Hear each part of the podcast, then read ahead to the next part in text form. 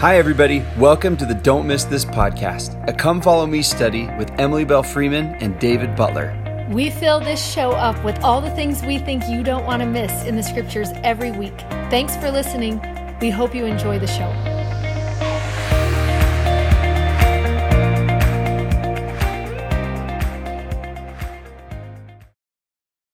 Hi, I'm David Butler. I'm Emily Freeman. Thanks for joining us for Don't Miss This. Each week, what we're trying to do is uh, share with you some of our favorite things from the chapters that we're studying, the things that we don't think you want to miss. So this week we'll be studying Matthew 1 and Luke 1. In our families, we are going to study these on Sunday, January 6th, so we will be prepared to learn about them on Sunday, January 13th. Okay, let's jump right in. Okay? Okay, so in this first week, we introduced to two of the gospel writers because we'll be doing Matthew 1 and Luke 1. So we just wanted to talk about what we know about who those people are. So Matthew uh, was one of Jesus's original 12 apostles. He um, was a scriptorian, he was a tax collector, which means he actually wasn't very well liked uh, in his time period. Or ours. Uh, or ours, yeah. it is, well, we could bring that up in April if we want. But um, so it's kind of a neat thing that he ends up being called. We'll talk about that in a future week. But um, one of the things that you want to watch for in Matthew's writings is most Bible scholars think he was writing to a Jewish audience.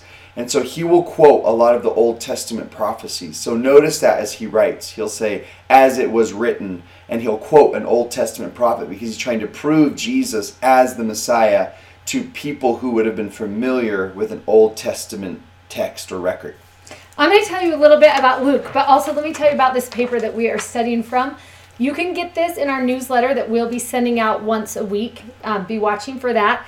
And it's just going to give you these key points that you can go from. What I love about Luke is that he was a doctor. People think he was perhaps a convert of Paul and worked with Paul. And they also, Bible scholars feel like he probably went back and talked to eyewitnesses who were there um, when Jesus was there and learned from those people. And so the book of Luke becomes an account of a lot of eyewitnesses, people who share their witness of their encounters with Jesus Christ, which we love. So as we go through Luke every single week, we will be giving you an opportunity to look at those eyewitnesses and then to actually learn from their testimony. Yeah, and you can see that in Luke's writings right at the beginning. Uh, Luke 1, he says, For as much as many have taken in hand to set in order a declaration of those things which are most surely believed among us, even as they delivered them unto us, which from the beginning were eyewitnesses and ministers of the word. So, a lot of Bible scholars don't think that Luke even knew Jesus personally, but he wanted to write the story of people who were eyewitnesses of what Jesus did. So, that's yeah, we'll be watching for them. We'll be actually gathering lists of those people as we go through. So be watching for that. Okay, I'm going to start in the beginning of Matthew 1, where he gives a genealogy of Jesus, the generations of Jesus. And one of the things that's interesting about, oh, I'm in Luke, so I'm going to flip over to Matthew because. And we're going to be Matthew right at the very beginning, um, just starting in verse 1, and that genealogy goes all the way through until um, 18. Yeah. So he starts off by saying, Let me give you the generations or genealogy of Jesus, who came from David. He calls him the son of David, meaning King David, and the son of Abraham. Those two are the most important people in uh, Jewish theology. Uh, Abraham is considered the the founder of Jewish of the Jewish faith to them, and then David was the most prized and, and golden king. And you can see in the Come Follow Me manual, they'll give a reference to where that's prophesied that Jesus will actually come from the line of David. But um, you'll notice on your paper we have the the crown with the number fourteen. There was a way of counting. Um, Jewish people would take, ancient people would take letters of people's names, the consonants, so D, V, D to mean David, and add those up with their equivalents uh, in the numbered alphabet, and it was 14. So Matthew will point out that Jesus comes 14 generations, and he mentions it three times. And the reason he's pointing out that number 14 is because it's so closely connected to King David. And he wants to point out that prophecy three times that Jesus is a descendant of King David. which is so awesome. The other thing that we love about the genealogy in Matthew is something that is unique to this genealogy. Most genealogies list men in the family, the, the patriarchs. Um, in Matthew, there are actually five women mentioned, and you find those five women in verses 3, and um, it goes all the way down through 7. So we're going to see Tamar in there, and we're also going to see Rahab. Um, the spellings of those are a little bit different. That's okay. Bible scholars have helped us to know um, who these women are in scriptures. There's Bathsheba, Ruth, and then obviously Mary will be his mother. And it's interesting that women are in there just for the fact that Christ's story tends to mention women all the way throughout. We think of the woman at the well, who was the first person he declared his messiahship to. We think about Mary Magdalene, who was the first person who saw the risen Lord. Mary, who seems to be Luke's first person that he interviews. So we'll all the way through, we see these women, and even in the genealogy, Matthew makes a point to mention the women, the grandmothers in Christ's life, which I think is significant. But there's more than just the fact um, that these women are mentioned. Actually, the stories of these women is what makes this mention so profound. Yeah, so Matthew doesn't just mention women. To so to a Jewish audience listening, first they would have been shocked that he even mentions women's name, and then they would have been double shocked with the particular women that he mentioned. So we have their stories, the reference their stories on the paper, and, and if you'd like, you can go study more about them. But um, we'll just take a look at these together. Tamar uh, was a woman who was considered she not only lived a life of tragedy, um, her husband died, she was a widow, but she was also considered a deceiver. If you remember, she's the one who dresses up um, as a, a, prostitute to trick her father in law. And so that story right off, you're like, why would you mention her? Um, so there's the first one. The second one is Rahab. You remember Rahab in the walls of Jericho and Joshua's story. And her um, her definition of her name in scripture is a harlot. It's Rahab the harlot. Yeah, and then Bathsheba, who in Matthew's genealogy is mentioned as the wife of Uriah. Of course, she is the adulteress, adulterer, is adulteress make her sound better, um, uh, with King David. Um, then we have Ruth, and you remember Ruth is the one who goes with her mother in law back to Jerusalem. The important part about Ruth that we need to remember is she was an outsider. She was a Gentile, and not just a Gentile, but she was from Moab, which was the worst of the worst. So she wasn't just an outsider, but she was like despised yeah, by the people she was going. To. Mentioned that keep in her story that she was from Moab, and the people of Moab actually come from. You remember Lot when he escapes from Sodom and Gomorrah and his daughters and that whole scandal story. That is who the people of Moab come from. So, in their time, people from Moab were not only like lifelong enemies to the Israelites, but not even considered on the same level of humanity as them. So, her mention is pretty scandalous. And then Mary, of course, um, and then he's about to go into her story, which the people of the time they would have considered her um, an unwed mother. So, which you, was worthy of being stoned to death. Right. Right. Um, so these five women that you have here, um, a deceiver, a harlot, an adulteress, um, this Gentile outsider, and then this unwed mother make up the story of Jesus's grandmothers. Right. And what Matthew first points out is all of these women are in the line of King David, the first four. Um, they're all mentioned as this great king that everyone admires comes from these seemingly scandalous stories. Uh, and then he adds Marian to kind of mention, and Jesus comes from that same line. And, and people would have disregarded Jesus because they thought he came from an unwed mother. So, first off, Matthew's kind of like helping them doubt their doubts and saying, like, hey, King David also came from some sketchy stories. Yeah. But maybe more than that, like what it teaches us about, you know, why they were mentioned. Yes, and this is my favorite part. As you look at this, um, we see that these women um, show us that Jesus was going to be the Lord of all, the Lord of everyone, of the outsider, of the outcast. Of what it didn't matter what your station was. It didn't matter where you were. Um, Jesus came from that, and Jesus was going to pull us out of that. And right at the beginning, Matthew's testimony starts so loud and so clear to the Jewish people who Jesus was, and who he came for. Right. That he would meet people right where they were and as they were, um, and would heal them and make them whole. Uh, people don't need a savior unless they're in a in a predicament or a problem, and he starts off the story by saying, "Look, I'm coming are-" for you, Right. right? I'm coming for you. in his own family Mhm. line. Like that is like that's the some of you might think like if you some there's some people have really strong like good pioneer stock and there's others who are like uh, my family's a little bit sketchy and that might be a great comfort to you to know that Jesus comes in really you know messy situations Yeah. like he meets us right And I love that the testimony comes from the women in his family line. And um, it made me think back when my son Caleb came home from his mission to Serbia. He told us about a tradition that takes place in Serbia that is one of my favorite. When they weren't allowed to practice religion in Serbia, um, they couldn't go to a church, they couldn't talk about the Savior, they, they just had to live without religion. One night a year, the families would close their doors and turn out their lights and meet in a central location and they would dye eggs. They would dye them red. They used onion skins to dye these eggs. And as they dyed the eggs, the tradition was that the grandmother of the house would teach about Jesus for the whole night. That was her role, that was her job. And then um, they would put these eggs on their mantles of their fireplace for the whole year. And they would bring luck and then a remember um, a remembrance of who Jesus was, and that remembrance was passed down from the grandmothers. And I love the power of women teaching about Jesus Christ.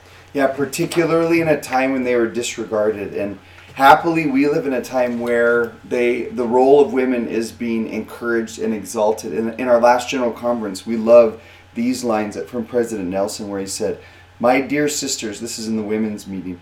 You have special spiritual gifts and propensities. Tonight I urge you with all the hope of my heart to pray to understand your spiritual gifts, to cultivate, use, and expand them even more than you ever have. You will change the world as you do so.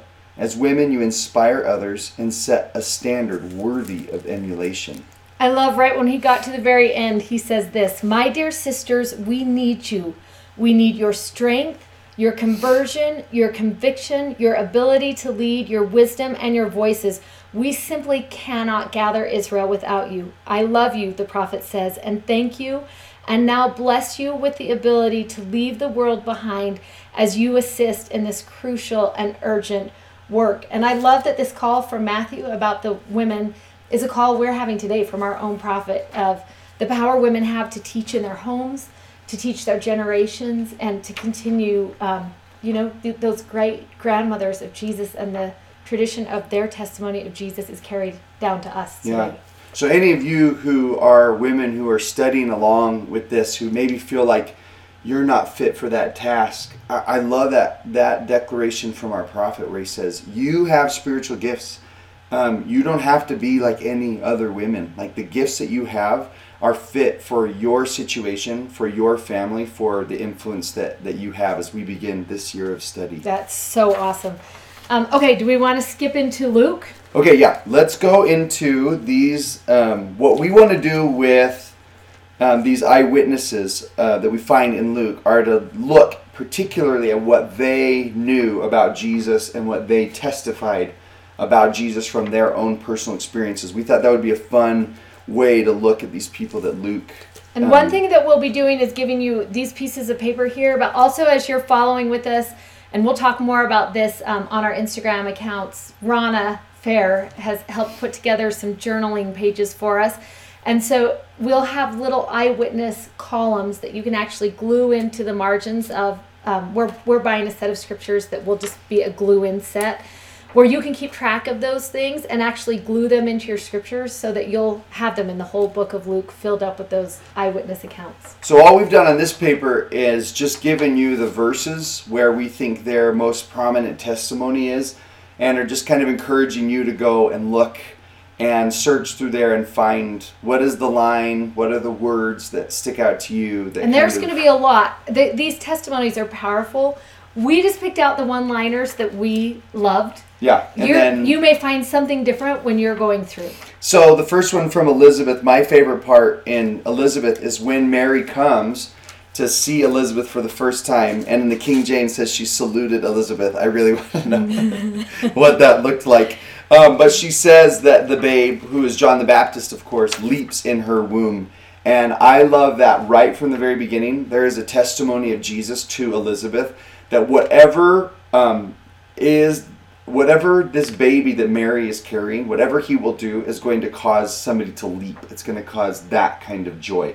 That's her first testimony of Jesus. Is this will be a baby that brings leaping, dancing, joy into the world. Oh, that is so awesome. Um, and I love in Zacharias when you go, um, his testimony is in Luke, right at the end, 78. And I love when he says this through the tender mercy of our God whereby the day spring from on high hath visited us. And there's two words in there that I love tender mercy, first of all. This is, um, that is so characteristic of Jesus Christ, is that tenderness. He is the tender Jesus, is what you love to call him. Mm-hmm. And he's going to bring that mercy into um, our situations, just like that moment Zacharias experienced and Elizabeth, and, and they were able to have that baby. But I love when he calls him the day spring from on high and maybe we don't know what day spring means or have a full understanding. I'd love to go into Isaiah 58 11 as we studied that word, day spring. And um, Isaiah says this And the Lord shall guide thee continually, and shall satisfy thy soul in drought, and make fat thy bones, and thou shalt be like a watered garden, and like a spring of water whose waters fail not. That's what a day spring is. It's that where the um, beginning of a river is, what bubbles up out of the ground and creates those huge rivers. That's a day spring. And I love when it's described as, um, as you think about Jesus, a spring of water whose waters fail not, because it was his testimony that Jesus won't fail in this. What he promises, he will perform. That's awesome. And Mary says something really similar where she talks about his mercy has been on us from generation to generation. And another uh, translation of the New Testament says, like waves upon waves upon waves. But this is the line I love from Mary where she says, He hath regarded the low estate of his handmaiden.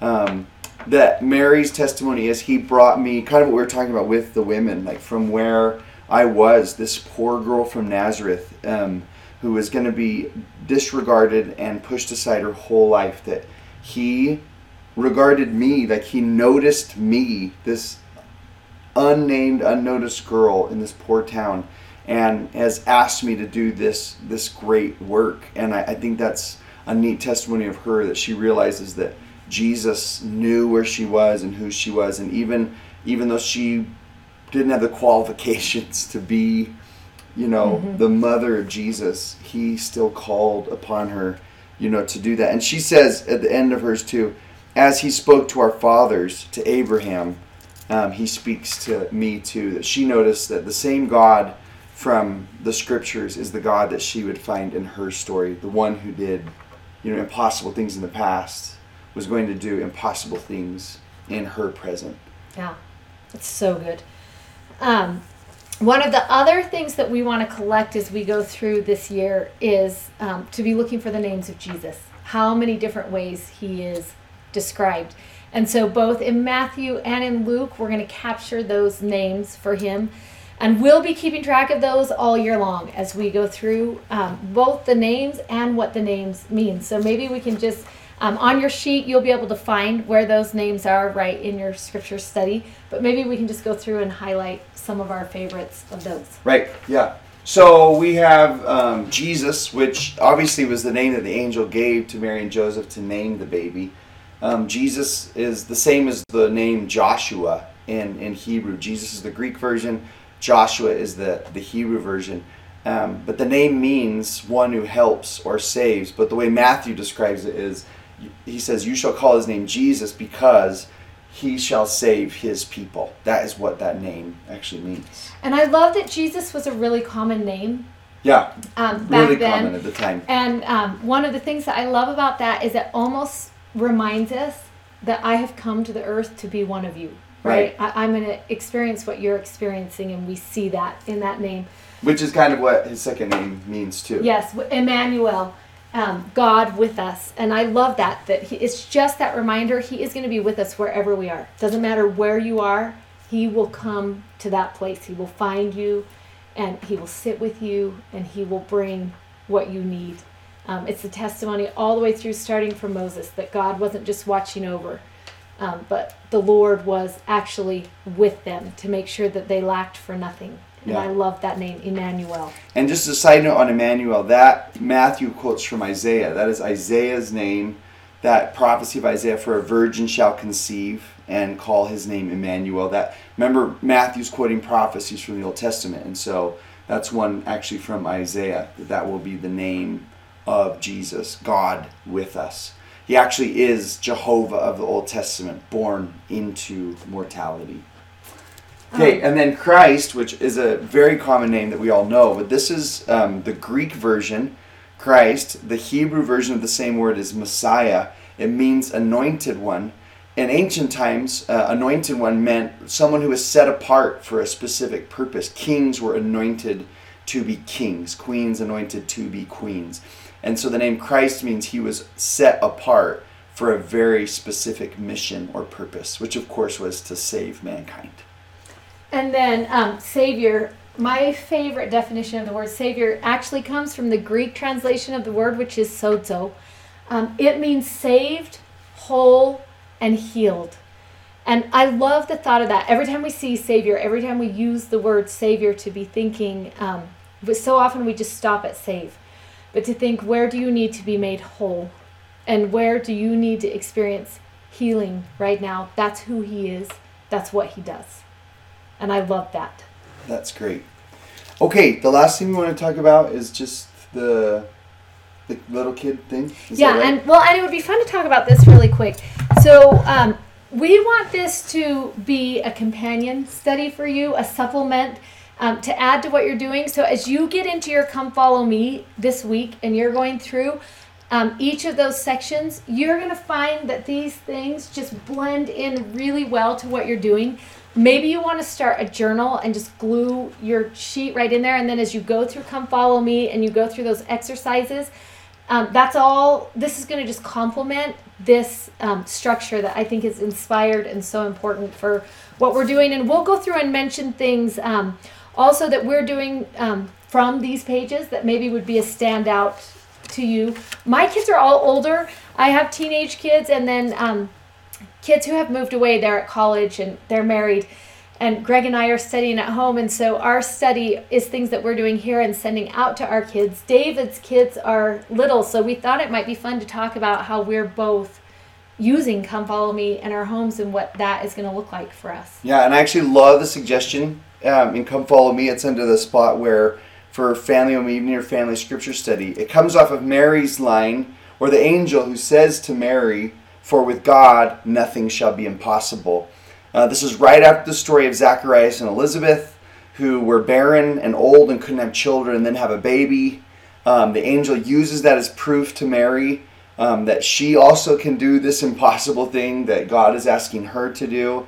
And I like the idea of having the kids, let's talk about these stories in Luke 1 and what might have seemed impossible to people. And then I think we're going to grab a copy of the like the gospel art book and have them flip through and it's like when else in scripture have there been impossible situations like Moses at the Red Sea or Daniel in the lion's den where everybody else would have said this is impossible um, and then God comes in and proves to be a God who can do anything, anytime, anywhere. And I, that's what we're going to do with our kids for our family home evening study of this is talk about the impossible story of Mary and where else in Scripture we've seen God do impossible things. And then maybe in our situation in our family right now, what impossible things are in front of us. We have a situation in our family right now where we are praying for an impossible miracle. And I want to talk to the kids about that is something that um, if God chooses to do it, He can. Oh, that's so awesome. We're just super excited to be part of this with you. We both feel really strongly about this new program from the church. Uh, we know it's inspired. We are really excited to be strengthening our own homes, making them more Christ centered and Christ focused, and really taking that extra hour a week to strengthen um, the bedrock foundations of our families and our testimonies. And we're just excited to be a part of this with you. This is our first one. We would love feedback from you. What do you want from us? What is helpful? Um, we're going to post this on Instagram, TV, and Facebook. Um, possibly also on YouTube so that you can easily find us. But we would love direction from you. How can we help? What do Yeah. you need from us? Where do you want to find us? Um, what can we do? And just just give us all the feedback you can. That will help us to be able to get this right. We're trying to help you study the scriptures a little bit better so that you are better prepared to go and teach your family. We don't want to take over what you're trying to do, but we hope that as you study and as you get your own insights from us, as you look, as you read, then you can pass the ones that you feel like are Important for your family to just your family. onto them. So hopefully this was helpful. We'll see you next week. Yeah, see you next week. This audio was taken from a YouTube video from our YouTube channel. You can find us on YouTube at Don't Miss This. Also, sign up for our newsletter at don'tmissthisstudy.com and you can follow us on Instagram at Emily Belle Freeman and at Mr. Dave Butler. Thanks for listening. Bye.